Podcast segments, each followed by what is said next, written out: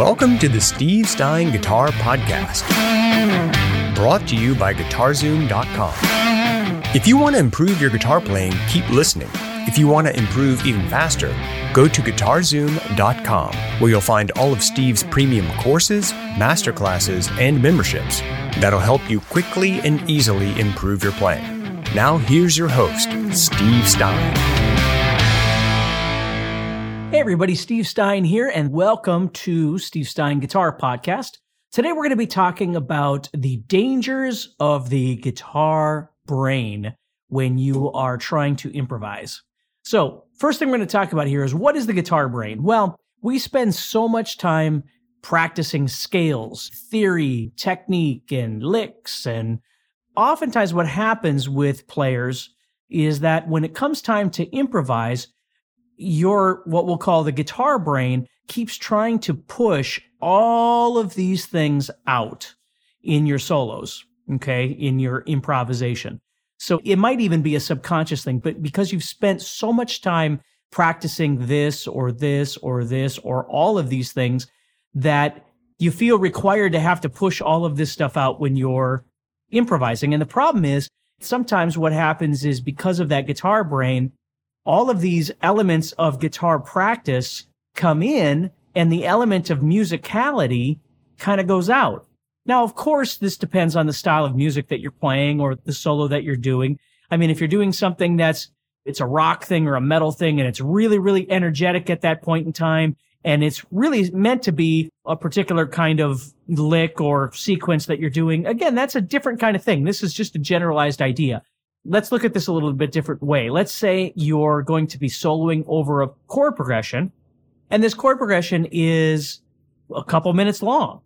This is a different kind of situation. Let's even add some more parameters to it. Let's say it's a little bit slower and it's more melodic. Maybe it's major key based or something like that.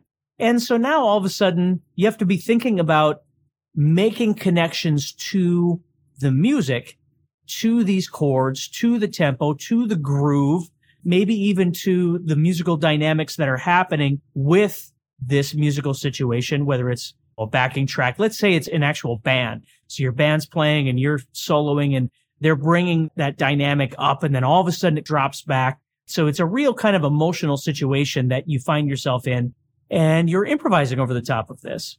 So it's very easy for that guitar brain to be saying, play more, play faster. You didn't play Dorian or you didn't play Mixolydian or you worked on these licks. And so you need to throw those in there right now.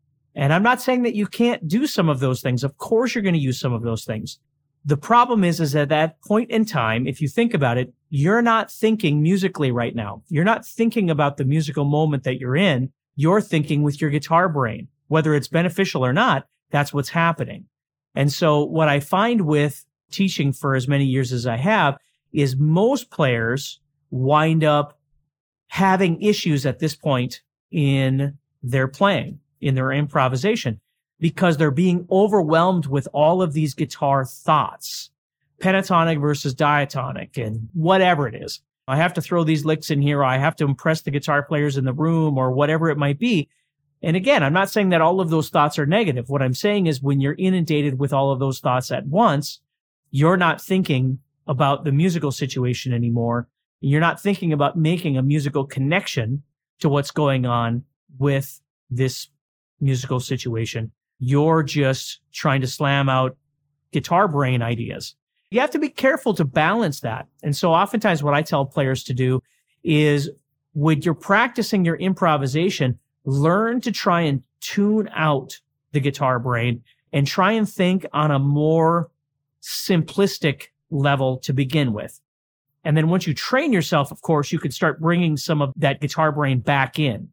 But move to your musical brain and allow yourself to start trying to make these connections, melodic connections, phrasing connections, different kinds of things like that. So as these chords are going by, let's say it's something real basic like, you know, a G, B minor, C, D thing or something, whatever it is. So this G is being played right now. And what are you thinking about?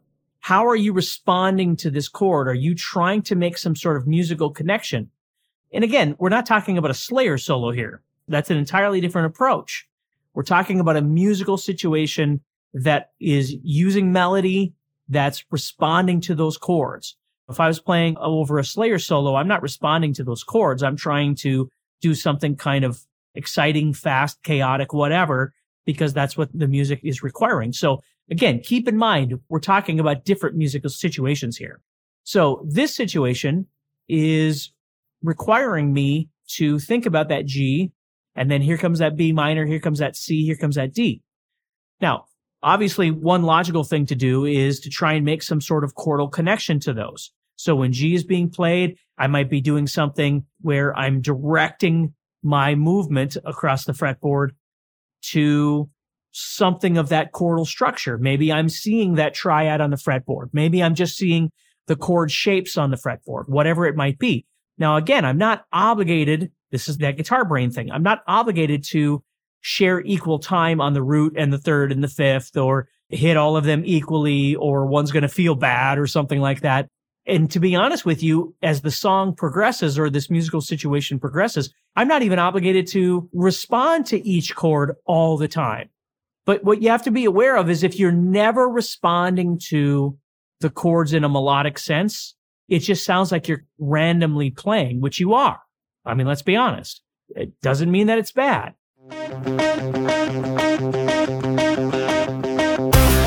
You're enjoying this episode so far and you're getting motivated to take your guitar playing to the next level. Please do me a favor and leave us a rating on Apple Podcasts.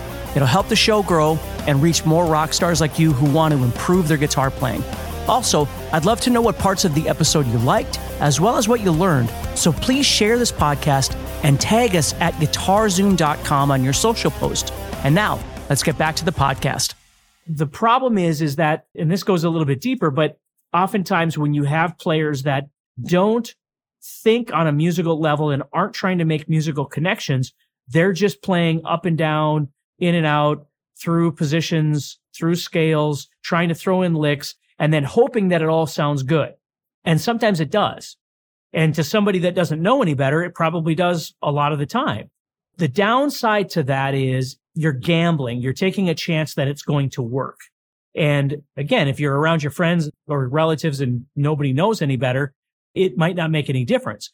But if you try and elevate your game and you're trying to get gigs or you're trying to get on the recording circuit so people call you to do like people will hire me to do solos for sessions. I always do them remotely, obviously, because I live in North Dakota, but different kinds of things like that.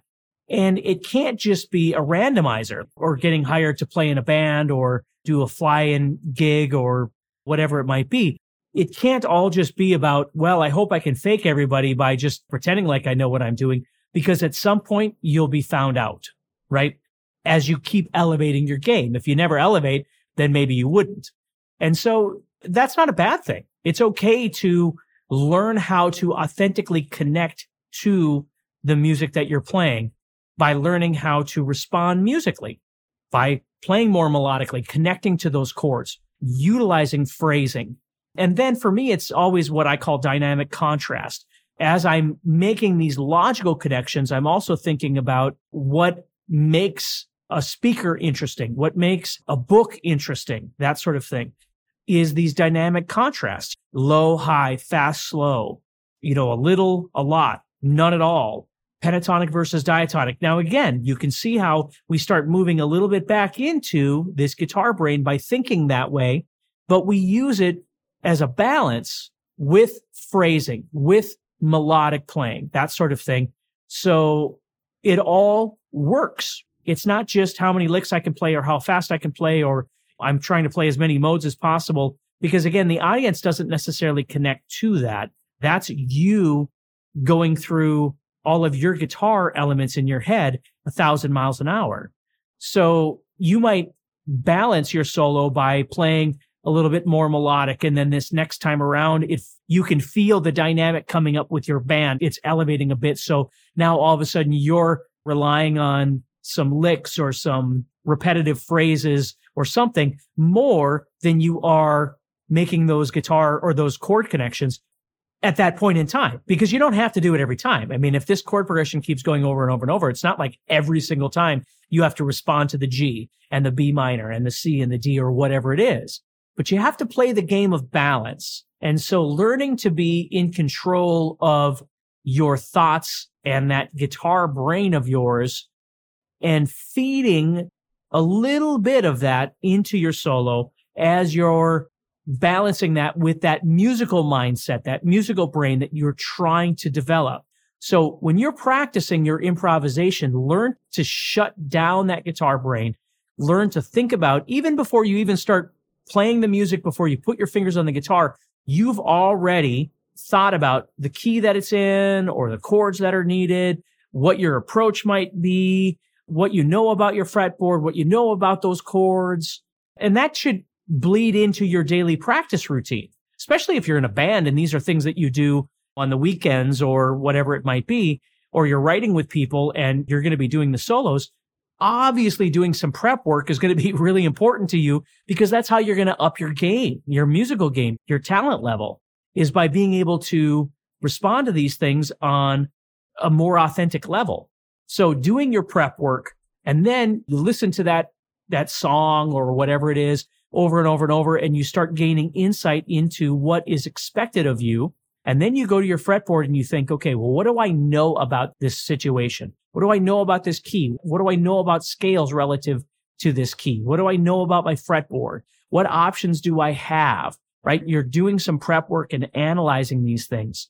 Now that's not truly improvisation. That's education. That's again, elevating your guitar game at this point and your value because the more you understand about these sorts of things, when it comes time to improvise, the better you're going to be at assessing the situation very quickly and coming up with ideas that work more musically.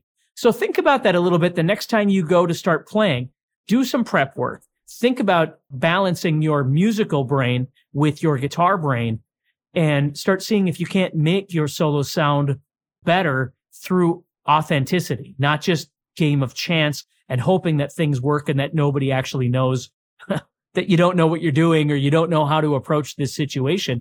Gain value by having the confidence and the understanding on how to approach this better. All right. So take care, stay positive, and I'll talk to you soon. Thank you so much for tuning in. If you enjoyed today's podcast and want to learn guitar even faster, go to guitarzoom.com and click the Get Started button to get access to courses that are right for your interest and skill level. Again, go to guitarzoom.com and click the Get Started button.